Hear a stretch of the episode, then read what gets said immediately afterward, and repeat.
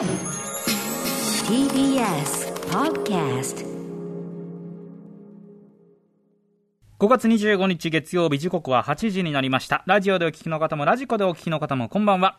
えーパーソナリティのライムスター歌丸です。そして、月曜パートナー TBS アナウンサー熊崎和人です。ここからは特集コーナービヨンドザカルチャー今夜のゲストノーナリーブス西寺豪太さんです。よろしくお願いします。あよろしくお願いします。こんにちは。どうもはまたまたね、よろしくお願いします。よろしくお願いしますつもながら、はいお願いしますそちらご自宅のね、うんえっと、作業部はい屋ということですよね。そうですね。後ろに、後ろにあるミック・ジャガー、シーズ・ザ・ボスの巨大なポスターが非常に気になるという。本当だ。それサインポ、サインポスターってわけじゃないのね、別にね。そうじゃないんですけど、ななんんか気に入ってて、この、うんシーザーボスのデザイン、僕は本当に洋楽好きになった割と最初の頃にうん、あの、イメージしてたおじさんなんですけど、うんうんうん当時は、うんうんまあ今の僕より全然若いですけど、うんうんうんなんかかっこいいなと思って飾ってるんですけど。なんか、だからその、その気持ちになるだけでフレッシュな気持ちがね、リフレッシュが簡単にできるってありますよね。いやいやそうなんですよ。ミック・ジャガーね。すいませんか。全然関係ないディテールから入っていすいませんやいや、全然大丈夫です。うん気になるところに置いてあるんで。顔の横にね。なんか、宇多丸さんが 指摘せざるを得ない場所に置いてあるんで。はい。ことで、はい熊崎君から改めて、郷太君紹介お願いします。はい、西寺郷太さんです、日本最高のポップンソウルバンドノーナリーブスのボーカルです。ノーナリーブスの活動のみならず V6、ABCZ、YUKI、Negicco、私立恵比寿中学などなど様々なアーティストに楽曲を提供されています、えーまた最近では大人気のキャラクターラップバトルプロジェクトヒプノシスマイクにも楽曲を提供。またアーティスト活動の他に著書も多数出版しておりまして伝わるノートマジックに続きまして28日木曜日には郷太さん流のノート術を解説した新刊本「始めるノートメソッド」も発売されますはい。私どもの手元にもありまして、すでにね、はじめそうあ解本当だ読しております。解読しました熊熊崎くんもありがとうございます。はいもう本当にこのアトロクのおかげで生まれたような。いやいやいやいやまたこれがとてつもね、これは売れますよ。これはげ受験生をお持ちのね、親御さんなんかこれはいいんじゃないですか、これ。前前作がね、結構こういう本にしては爆発的に売れまして、うんうんうん。それであの、まあその時は割とね、あの僕のノートを主にこうなんか写真、写真集みたいにババババってあるのが前作だったんですけど、は今回はあの僕もちょっといろいろあの話を、あの編集者とかともしながら、ワワークショップとかも開いたんですけど、どうやったらこうノートが作れるのかっていうところ、僕もあの、なんていうのかな、高校ぐらいの時から、あの、自分なりにやってきて、何十年かやってきて、今に至ってたんで、うんうんうん。もう一回ゼロから、なんで俺はこういうやり方をえー選んだのかっていうことを割と突き詰めていって、うん。そしてね、あの、ワークショップを、あの、秋に開いたんですけど、うん。はい。うん。その時に、あの、ジャーメイン・ジャクソンさんっていうタイ,、タイトルというかテーマで、うんああの、時間を作って、あの、来てくれた生徒さんに作ってもらったんですよ。うん。うん最初。えまあな、なかなか最初できないんですけど、その後この本の通りにレクチャーして、もう一度作ってもらった、その作品なんかも、はい。まあノートなんですけど、この中には、はじめそには入ってえまして。みんななんかそしたらね、みんなすごいんですよ。なんかね、それぞれユニークなイラストとかね、すごく、うん。うんちゃんとついてたりとか。なので、ぜひこれちょう、ちょうど今学校で行けない子供たちとか自習したりとか、うんうん。まあこれからもしばらくそういうのが、まあ学校が始まってもうんうん、ちょっとい今まで通りじゃなくなることが多いと思うので、うんうん。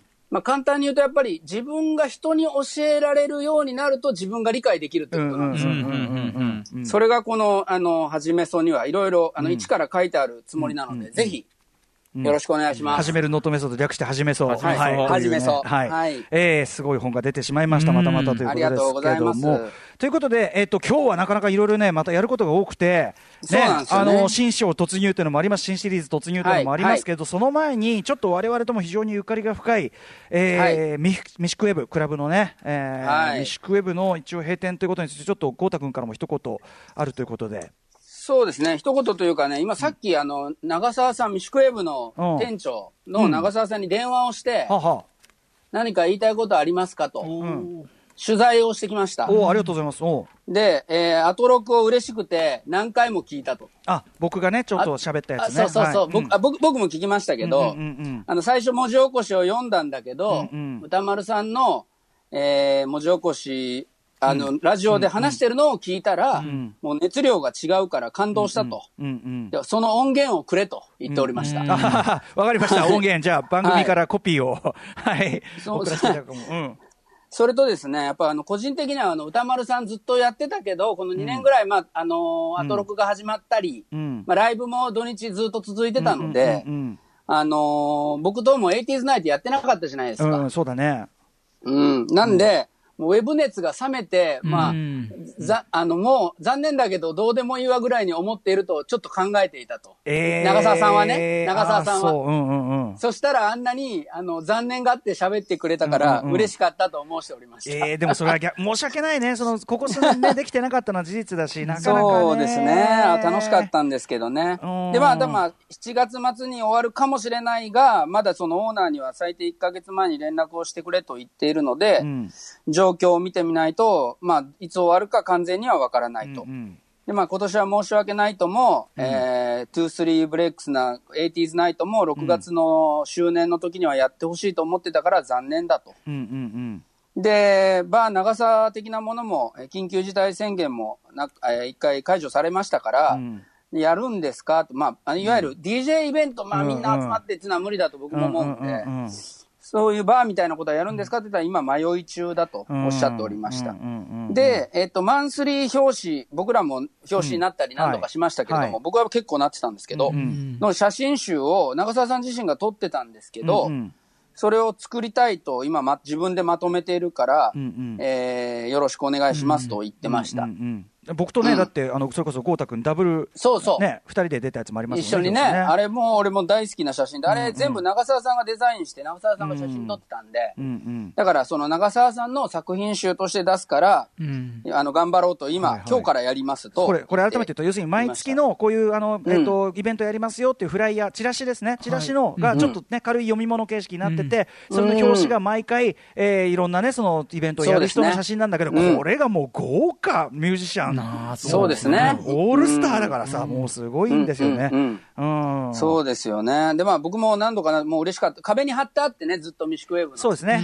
周年イベントともなると、バーっとね、貼ってあったりとか。そうそうそうそう。で、やっぱりあの、長澤さんがカウンターにいることも、あ、カウンターっていうか、あの、受付のキャッシャーにいることも多かったんで、あそこのキャッシャーでダベルみたいのがね、また一つね。そうそうそううんあの、出演者は割とそこ行って長澤さんと喋ったりとか、まあ、その時によく見てた、そのフライヤーが本になるから頑張って作ろうと思ってると言ってましたあね。本当ですよ。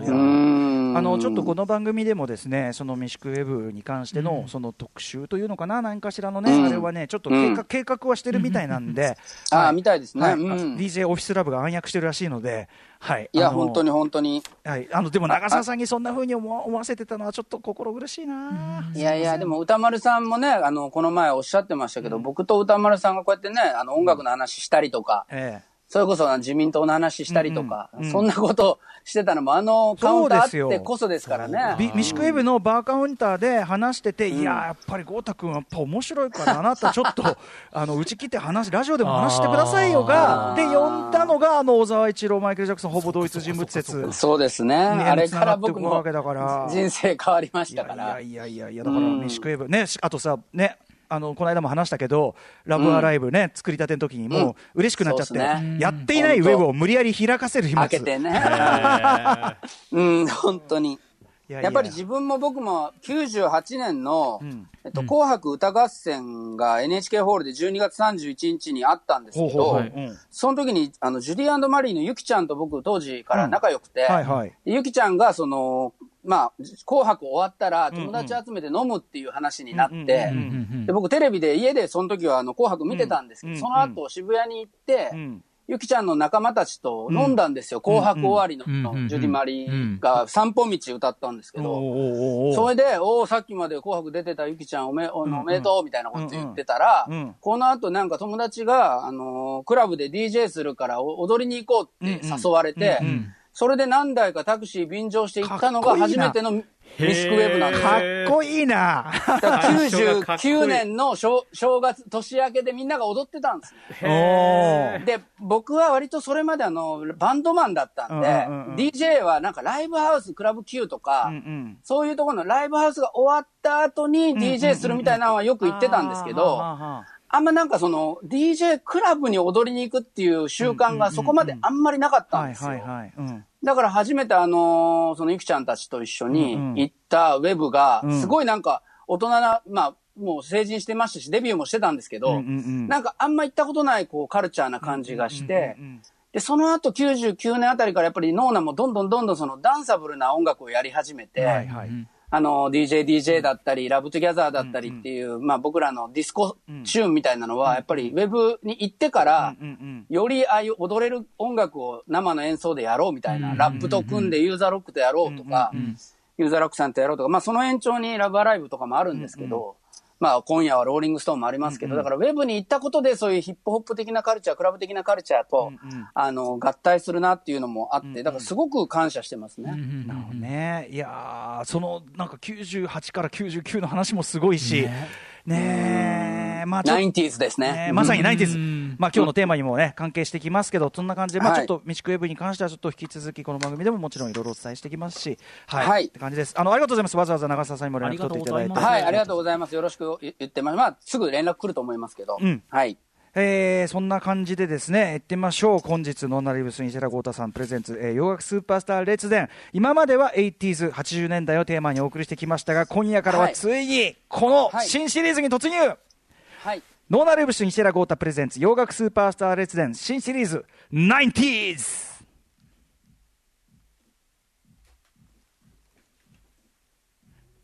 さあこれ後ろでね流れてるのはソウルトゥーソウル、キープオンムービンですけどはい89年そうですね。3月リリース、これ一応、あの89年の曲ですけどこれが流れ出すこれは豪太さん意味あるんですね。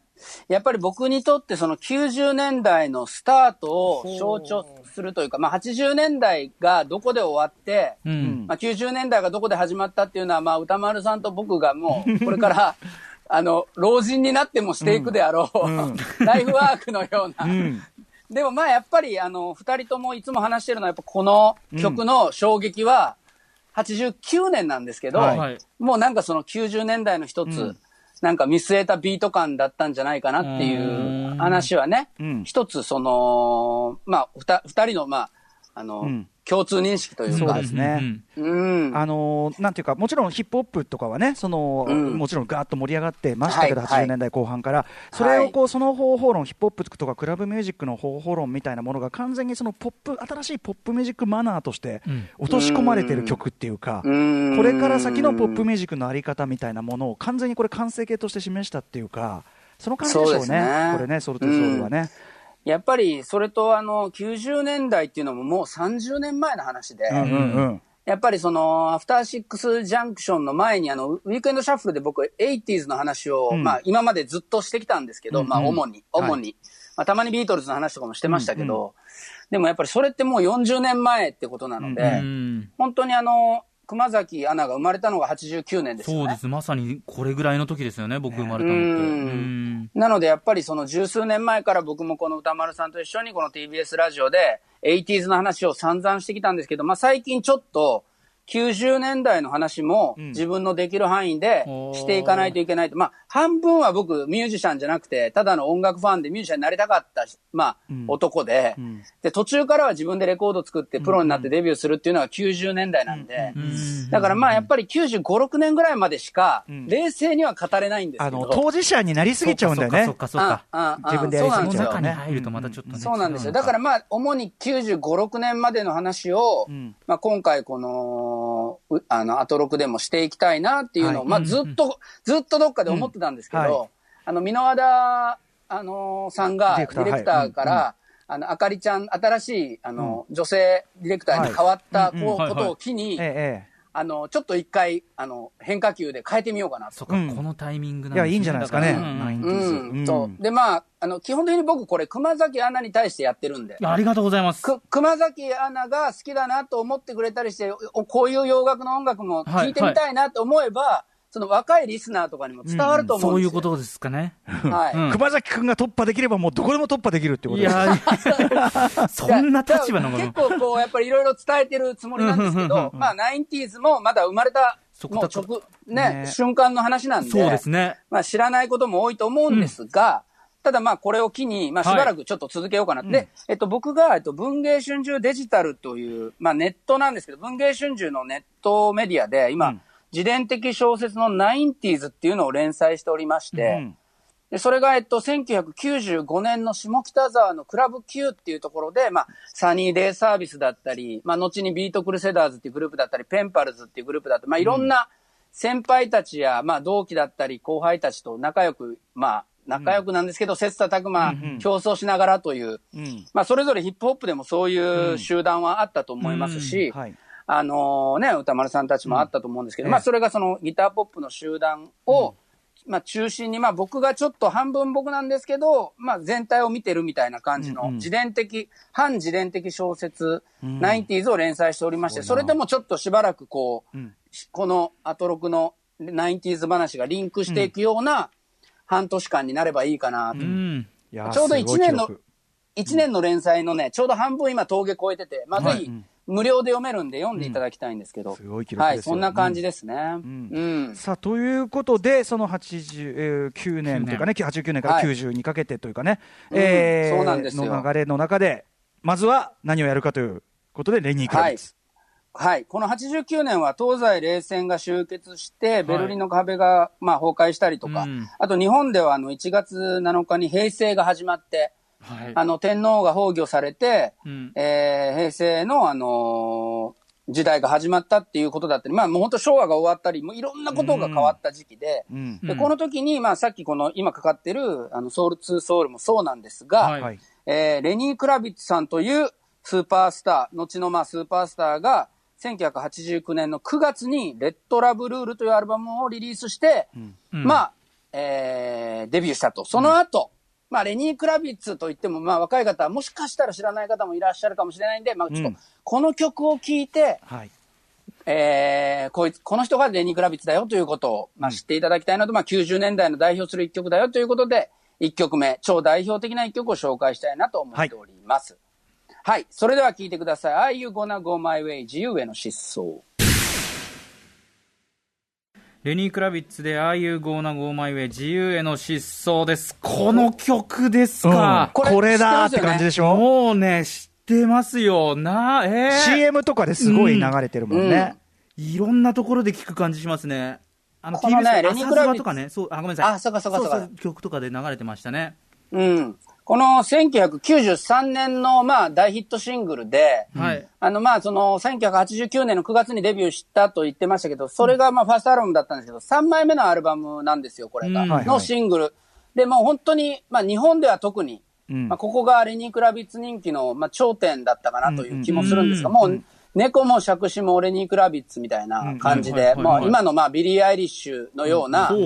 感じで、まあ、ちょっとその、まあ、セカンド、ファーストのあたりは、例えば藤井フミヤさんだったり、それから木村拓哉さんだったり、そういう方がまあ応援してるみたいな、ちょっとちょっと、あの芸能界の中でもかっこいい音楽を知ってる人がプッシュしてるみたいな。うん。うんうん実際僕はあの、武道館にライブを見に行った、まあ、上京してきて大学生だったんですけど、あの、ツアーに行くと、僕の一つ前の席に、ちょっと小柄な男性が来て、やった、見やすいやんけと思ったら、藤藤井フミヤさんだったりとか、あうわーと思ったり、うん。こと、もう僕の目の前だったんですよ。一番前の、一つ前の席で。それとか、あの、帰りに、あの、木村拓哉さんがはい、こう、しゅ、もう集団で帰んなきゃいけないじゃないですか。あの、ライブ、ライブって規制退場ってあるんですはいよ。はいはい。その時に、こう、もうみんながずーっと歩いてるのに、木村さんがその、タバコを吸うあの場所で、灰皿のある場所で、全身エビスのデニムに決めた木村拓哉さんが、タバコを吸われてて、僕なんかはもうスマップ昔から好きでしたからあすなろ白書っていうね、ドラマの時で、まさにあの、藤井フミヤさんがトゥルーラブをはいはいはいあの歌ってたんですけどうん、もうでもまだね、スマップ人気がそこまでその、そうだね全日本的なそうかそうかブレイク手前だね、93ぐらいだとね。そうなんですよ。んそれと、ロックファンと、そういうアイドルファンみたいなのはあんまり合致してなかったんで、あんま気づいてる人いなくて、あえー僕は、うーわ、木村拓哉さんだっけみたいな。いいね。僕もうすごい、明星とか読んでたんで。だ かいいですね。いいですね。らそんな思い出もあるぐらいの、いろんな人気を持ってる、まあ、アーティストでしたうんうんうね。ん。はい。ちょっと詳しくこのあたり、えー話していきたいなと思ってるんですけど。はい。じゃあ、はいこれ一旦お知らせいきましょうかね。一旦お知らせいって、えレニー・クラビッツ、なぜ90年代を体現する存在となったのかお話を伺っていきたいと思います。はい。時刻は8時22分。TBS ラジオキーステーションに生放送でお送りしています。アフターシックスジャンクションこの時間は特集コーナービヨンドザカルチャーをお送りしています。えー今夜は洋楽スーパースター列伝新シリーズ 90s ということでレイニー・クラビッツ編、えー第1弾をお送りします。ということでゲストはノーナリブス西寺豪太さんです。引き続きよろしくお願いします、よろしくお願いします。さあ早速ですが豪太さんにレニー・クラビッツがどのように90年代的美学を体現したのか解説していただきますお願いします、はい、よろしくお願いします。これね、あの、80年代という音楽、うんまあ、80年代に流行った音楽っていうのをね、ずっといろいろな角度からこれまで話してきたんですけど、うんあのーまあ、基本的には、その時代を、まあ、端的に言うなら、できるだけクリアな音で、うん。まあ、えークリアな音でさっぱりと、うん。まあ、ウォークマンでヘッドホンして街で聞く、みたいな、まあ、ノイズをなくしていく方法、方向。ん。まあ、アナログアナログ的なこもった質感ではなくて、デジタルなクリアな質感という方向性と、うん。それからまあヒップホップのように、まあ同じ、えーテンポ感で、ずっとそのアナログ的なこもったものであっても、ん。その人間的な、もうずっとちょっと、ちょっとずつ移動していくようなグループ感じゃなくて、うん。ある程度、まあよくあの、クオンタイズっていう言い方もしますけども、同じビート感、デジタルな、まあ音はここもっていたとしても、同じテンポ感でずーっといくという、えーでも結局その、あの根底にはデジタルな考え方があるという気持ちよさ、うんというものを追求していったのが、まあ、80年代確かになの音楽のうん。基本で、はい。まあ、まあ、いろんな言い方があると思うんですけど、僕はそう思っていて、で、それでまあ、あの、リズム関ヶ原なんていう言い方もして、うんね、あやっぱりその、どうやったら気持ちよくか踊れるんだ、かっこいいく、うん。かっこいい、あの、グルーブができるんだっていう時に、生のドラマではなくて、ちょっとコンピューターが、ん。うん。えー介在した方が気持ちいいんじゃないか、みたいな、うん。うん。まあ、葛藤を起こしていた、まあ、10年だったなという気はするんですね。はい、うんで、そんな中、えっと、全く全然別のところの、えー考え方から登場したのが、その1989年9月のうん。レニー・クラビッツだったと僕は思うんですよ。はい、うんじゃんけんのルールを変えたと。ほうほうほうほ今まで、チョキはグーに勝つと思ってたのに、うはい、うんチョキはグーに勝つ、勝たないか。チョグーがチョキに勝つと思ってはいたのに、はいはいそれがもう全部逆になっちゃった、うんうんうん。レニーの登場によって、うん。つまり、えっと、まあファッションもある種そうなんですけど、うんうん今まですごく70年代的でダサいと思われてたベルボトムのズボン。まあ、あの、えっと、もものところが細くなってて、ラッパズボンとかね言われてたよね。そうそうそうそう、う。ん。70年代にはそれがクールだった格好が、80年代にはそんな格好してるやつ基本いなかったのに、うんうん。まあ、そのレニー・クラビッツが登場して以降、そのベルボトムにドレッドヘアのロングヘアみたいな、ちょっとその、一昔前の70年代のロックスターがしてたような格好を、よりちょっと洗練された形で、うんうん。こう、おしゃれなレニーがすることによって、あれみたいなうん。うんうん。それ、ダサかったんちゃうん？みたいな。それがすごい、こう、いろんな部分で、そのレニー・クラビッツの登場によって、そのいろんな方のその、あれこれがかっこいいと思ってたの、実は違ったのかみたいなはことを起こした、その、うんうんうんえまあパラね、パラダイム、一大パラダイームシフトというか。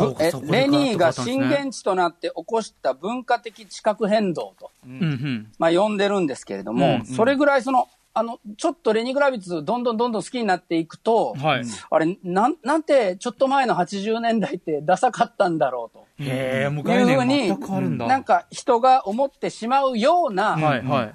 まあ存在。最初はあのーまあ、と当時1989年ですら、うん。もうやっぱりそのロックバンドを黒人アーティストがやるということはちょっと不思議な状態になっていて、ダンスとかヒップホップが主流だったところに、えーレニー・クラビッツが登場して、最初は黒いジョン・レノンっていう言われ方もしたりして、レニー・クラビッツ自身の人種的ルーツってどんな感じなんでしたっけ？えっと、えっとですね、お父さんがん。東欧系ユダヤ人の、うん。はいえっと、NBC テレビというテレビ局のプロデューサうんー。だからお父さんはユダヤ系の方です。ユダヤ人です。それで、まあ、白人ですね。うん。で、母親がマイアミ出身のバハマ系女優、ロキシー・ウォーカーさんという方で、美しい方なんですが、うんだからまあな、まあ、なんていうんですかね。ダ、ダブルというかハーフというか、こう、うんうん。二、二つの人種が完全に重なって、まあ、すごくかっこいいですけどね、うんレニー・クラビッツ自身は。うん。それでまあ、レニーはもう、このデビューの頃には、えー奥さんを、リサ・ボネットさんという女優さんと結婚して、すでに結婚しておりました。この方も、同じようにユダヤ系と黒人の、えーお父さんを持つ、えーうん。あの、女性で、はいはい。うすごく美しい方なんですけど、で、うん。まあ、その、レニーと、そのリサ・ボネットとの間に88年もデビュー前に一人、ゾーイ・クラビッツさんという子が生まれてまして、おう。これはもおう。歌丸さんも、うん、女優としても大活躍してる。そうなんですよね。うんえーママッドマックス、怒りのデスロードとか、うん。来年ザ・バットマンですよね。マット・リーブス監督の、に出るというゾーイさんっていう娘さんももういる状態で、レニー・クラビッツはまあデビューしてるという方ですね。で、そのお母さんの、えー仕事の都合でレロスに、えーニューヨークで生まれたんですけども、74年に LA に移住しまして、それでですね、ビバリーヒルズハイスクールっていう高校に、うんえー通うんですね。はい。ここが結構芸能人の子供とかがガンガン来るような高校で。まあ日本でいうと和光とか堀越とか、あんな感じのイメージだと思うんですけ なるほど、など、るほど。うんで、ちょっと一個し、一個下にスラッシュ、ガンズローズのスラッシュ。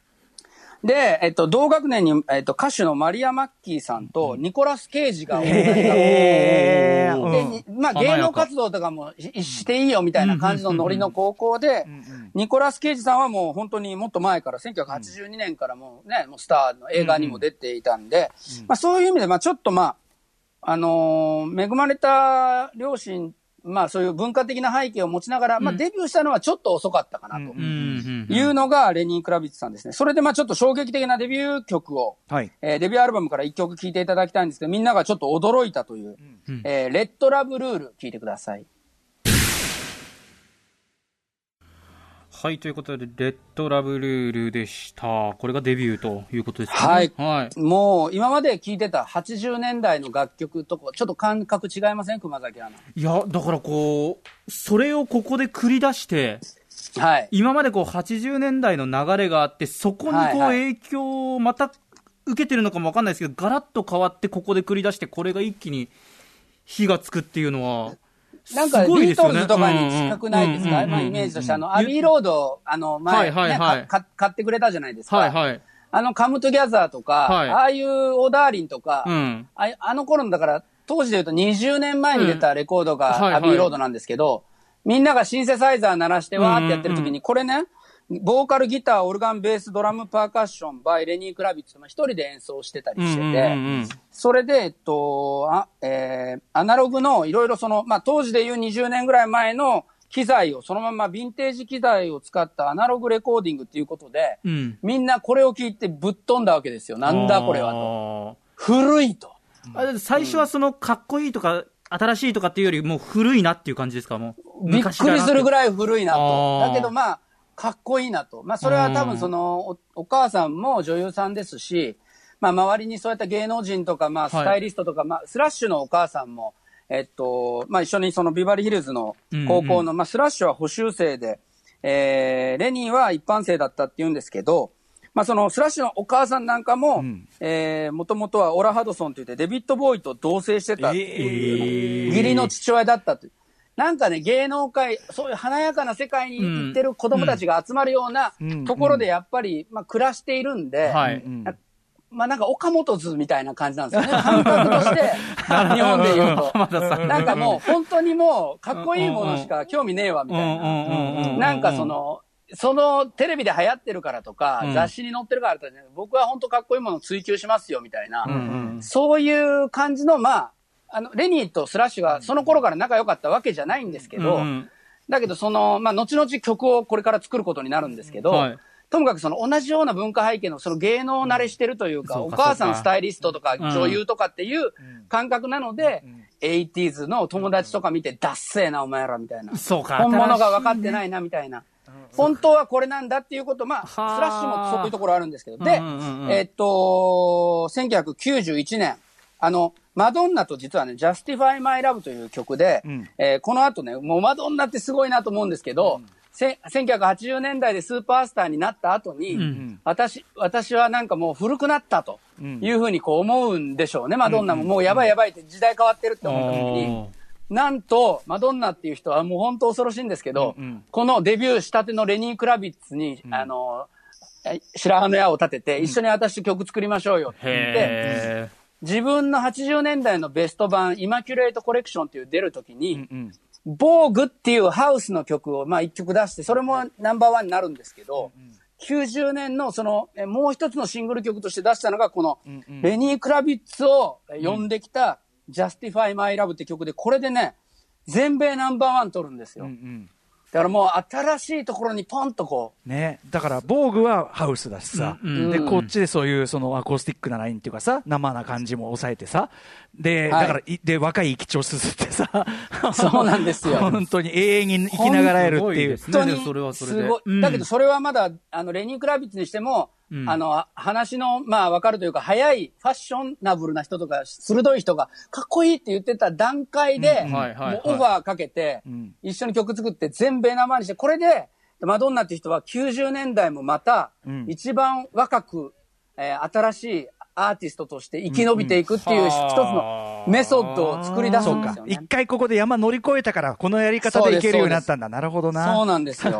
で、それで、まあさっきね、あの、言っていたスラッシュとも一緒に曲作った Always on the Run っていう曲なんかも含まれました、ママセッドというセカンドアルバムを1991年にレニー・クラビッツは、えーリリースします。はい。これね。これなんかスラッシュと一緒に、まあスラッシュがガンズ・アンド・ローゼズのギタリストなんですけど、ガンズのために使えるかなと思ったけど、ちょっとファンキーすぎるなと思ったリフを練習してたら、えスタジオにいる、えーレニー・クラビッツが、お前それめちゃめちゃかっこいいじゃないかって言って、まあ同じ学校行った、まあ同同志なんで、はい。で、一緒にあの曲作ろうよって言ったら、スタジオで練習してたスラッシュのを見て、俺がドラム叩くわって言って、そのレニー・クラビッツがドラム叩いてできたのがこの Mama Said の、ん。えという言葉も有名な All Way- Always on the Run。そしてこのアルバムの中から一曲、もう本当にレニー・クラビッツの中でも一番好きな曲の、まあベスト5に入るような、この曲、聴いていただきましょう。It ain't over till it's over. これも聞いたことあります。It あマジっすか？ain't over till it's over. はい。なんか、もうさ、スタンダード的なさ、ね、嘘感じがあるもんね、もはやね。ど、どこで聞いてるのかよく分かってないんですけど、聞いたことあるっていう。もうさ、これの元になってるような、その 60s、70s 的なものとさ、もう、はいむどっちも昔のもんだからさ、はいはいで、なんかもう曲が持ってる強さもあってさ、もうなんか、古典っていうかさ、もうなんか、なんか、う、う、う歌丸さん、あの僕ね、うん。もう熊崎くんが、うん。この曲知ってるって言ってくれるだけで全身に鳥肌が立って、い。いやいや。だから僕、嬉しくなって、もう感激する人間にななっちゃいましんでしょうね、この、今までこう、何の気なしに聴いてた音楽を、こう嬉しい曲名とかを知っはい。て、歌手、誰が歌ってるのか知るだけで、こんなにこう、世界が広がるんだなっていうことを、まず、まさに今こう、教わた。ってるような。この曲はうん。もう、それこそミシクウェブだって僕も DJ で、うん。いつ何時、どんなタイミングでかけても最高な気持ちになれる曲ですね。もうスタートでも真ん中でも最後でももう、どんなつまんない日でも、もう明るくなれるというか、いやいや、もう本当にこの曲に救われることもたくさんあったような曲でう、ん It ain't over till it's over で、まあ終わるまで終わりちゃうよみたいなね、曲ですけど、それでですね、あの、実はレニー・クラビッツはもう一つプロデューサーとしての顔がありまして、はい。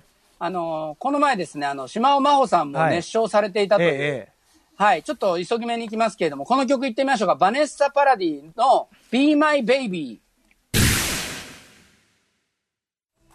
はい、バネッサ・パラディ、Be My Baby でした。はいあいろいろ話これどうですか？もう、これでももうフラットに聞けなくなっちゃってるなんか、。島尾さんの顔がね、なんかどうしてもこう、先に浮かんじゃうっていうね。営 営業妨害ですよ。先週の今週なんでね、ちょっと。いやいやいや、島尾さんね、僕も今、もうね、連載でも挿絵描いてもらったり。めちゃめちゃか可愛かったけどね、あの Be My Baby もね。これが元です。これが元ですから。う んこれが元です。だから笑ってたんですか？そうそうそうそう。いやいやいや。島尾さんの破壊的な Be My Baby を思い出しちゃって。うん、でもこのバネッサ・パラディさんはですね、1972年12月生まれのフランスの歌手女優さんだったんですが、まあこの頃ちょっとね、こう、レニーとのこ恋人関係なんじゃないかなみたいな、ええ。なんかニュアンスというか噂もあったりしながら、レニー・クラビッツが、まあ全体的にこのアルバム、バネッサ・パラディという名前で、まあ日本では Be My Baby というタイトルで出てた、これは名盤なんですけど、全編英語詞の、初めての彼女にとって全編英語詞のアルバムを、まあ、1992年にデビューしまして、このあたりで、レニー・クラビッツはただでも、ただものではないと。そのロック的なものもあれば、ソウル的なものもあれば、こういう女の子の、あポップソングも作れるんだと。うん。ね、モータウンビートかつちょっとフレンチポップスになったようなね。うん。はい。うん。ちょっとあの、当時、まあ、10年ぐらい前にプリンスが、あのーマニックマンデー、バングルスに書いて、えー感動させたみたいなところとちょっと似ていて、まあ僕にとってもすごい憧れの、まあ自分の音楽やりながら女性に、あの、プロデュース曲を書くみたいな、それはすごくあの、一つね、みんなあの、すごいな、僕は本当にそういう姿に憧れたんですけれども、で、この曲はいとこのジェリー・デボーさんという方とレニー・クラビスの共作で、はい。でこのバネッサ・パラディというアルバムも熊崎くんにも超おすすめのアルバム、ポップアルバムです。はい。難しいことは何もなくて、はい。本当にこういう素敵な楽曲がいっぱい入ってて、で Stand by My Woman って楽曲なんかは、こう、レニー・クラビッツとヘンリー・ハーシュさんという、右腕のような方との共作で、はい。これがまたね、あの、レニーはどちらかというとモノクロっていうか、ロックの男っぽい曲を書く人なんですけど、そこに、こう、ヘンリー・ハーシュだったり、ジェリー・デボーだったりのカラフルな要素が足されることで、レニー・クラビッツワールドっていうのがどんどん広がっていくっていうのが、この、まあ、セカンド、サードあたりのレニーの、あの、まあ、みんなから人気出た一つの要素だと思いますね。レニー・クラビッツはカーティス・メイフィールド、ジェームス・ブラウン、ジョン・レノン、レッド・ツェッペリン、ジミ・ヘンドリックス、ジャクソン5とかの影響を受けて好きだよって公言してる方なんですけれども、はい。まあ、そんなこともあって93年ミック・ジャガーとアルバム、えーワンダリング・スピリットの中の Use Me という曲でミック・ジャガーとも、えー共演したりしながら、えー先ほどかけた1993年の大ブレイクアルバム、自由への失踪へとつながるわけです。もうこのあたりでも日本でももう大人気ということでね、さっきの、えー、ふみやさんも木村拓哉さんの話もそこで出てきましたけれども、はいこのアルバムの中からそれではですね、えー僕がまたこれまたこんなことばっかり言ってると信用はされないんですけれども、えーレニー・クラビッツのの中で一番好きな曲、えーベスト5の中に入っている曲で、これはね、そのいとこのジェリー・デボーさんが書いた楽曲ですね。ヘブン・ヘルプ聴いてください。はいサードアルバムから「ヘブンヘルプ」お聴きいただいてます。ちょっと、はい。相ずれ味もあるというかね。そうですね。うん。うん、やっぱりなんか、本当に、なんて、ツンデレっていうんですかね、ロックナンバーはロックナンバーで、あの、尖ってるし、まあ、気も心地いいんですけど、こういう、まあ、ソウルバラードも彼は得意にしてまして、うんそういう部分は本当に僕も、まあ、影響も受けましたし、大好きですそうだね。よね、本当ね。いや、本ね当に素晴らしいですね。うん。うん、特にこのファーストアルバムから、まあ、バネッサ・パラディ挟みまして、はい。1993年のその自由への失踪、あいうごな Go My Way までのレニー・クラビッツは、はい。もう本当にこう、まあ、特にこの日本のお茶の間にも浸透しましたし、世界中でもすごく評価も高く、まあ、ただ、アメリカ本国では、やっぱりちょっとこう、高尚すぎるっていうのかな、なんか、古い音楽好きな人だよね、みたいなイメージもあったらしく、うんうんうん。この後の1995年のあの4枚目のアルバム、サーカス。これもあのね、ロックンロールイズデッドっていう、たまに CM でも使われる曲が入ってて、ヒットはしたんですけども、うんこの曲なんですけど、まあ日本でもオリコン1位、アメリカでもトップ10入りした曲、まあちょ,、ちょっとだけ聴いてみますこれもね。うん。4枚目のアルバム「サーカス」から「ロックンロール・イズ・デッド」をお聴きいただいています。これだってすごい聞くでしょ。これも聞きますね。だからね。これもかっていう、うん。うん。この、このアルバムはホームセクションがなかったり、ストレートなギターアルバムで、まあヒットしたんですけど、まあ僕個人的な注、もう本当に熱くなってたのはさっきのアルバムまでっていう感じなんですけど、この後98年の5はフライアウェイとかブラックベルベッティーンっていうヒット曲も出ましたし、2000年以降も、あの、着実にいいアルバムを作っているのと、まあ彼がすごいなと思うのは途中からアナログ機材、アナログ楽器のえーこに固執することをやめて、パソコンでの、あの、プロツールズレコーディングに次第に移行して、ちょっとまあ、昔からのファンには否定されたりもしたんですけれども、でもやっぱりまあ、この何十年もやっていく中で、その、あのーあ、新たな時代にこう順応していくっていうレニー・クラビッツが生まれたことによって、むしろ日本よりもアメリカ本国とかではそれ以降の方が評価が高まったりしたこともあるかなと。はい。っていうところはありますね。2000年に出たグレイテストヒッツってアルバムが入門にぴったりなので、熊崎アナはぜひこのグレイテストヒッツを聞いてください。2000年のグレイテストピッツですね。グレイテストヒッツです。ヒッツか、ごめんなさい。グレイテストヒッツ。2000年。はい。これ、これ、これはもうね、今かけた曲が全部入っています。ああの、バネッサ・パラディ以外。はい。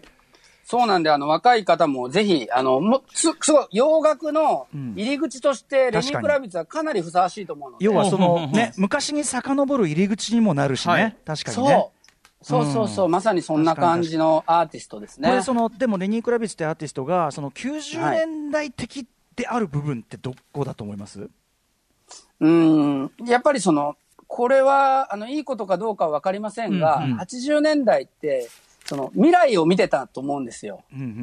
その、先にもっといいものがあるってずっと思って人間が、まあ、うん。それはロックンロールイズデッドっていう言葉に実はつながるのかもしれないけど、音まあ、楽の、90年、うん。直線的進化というか、そうです、そうです、そうです。うん音楽が、まあ、じょ、あの、上に向かって、あの、情報に向かって進化していると、うん。まあ、みんな思ってたんだけど、うん。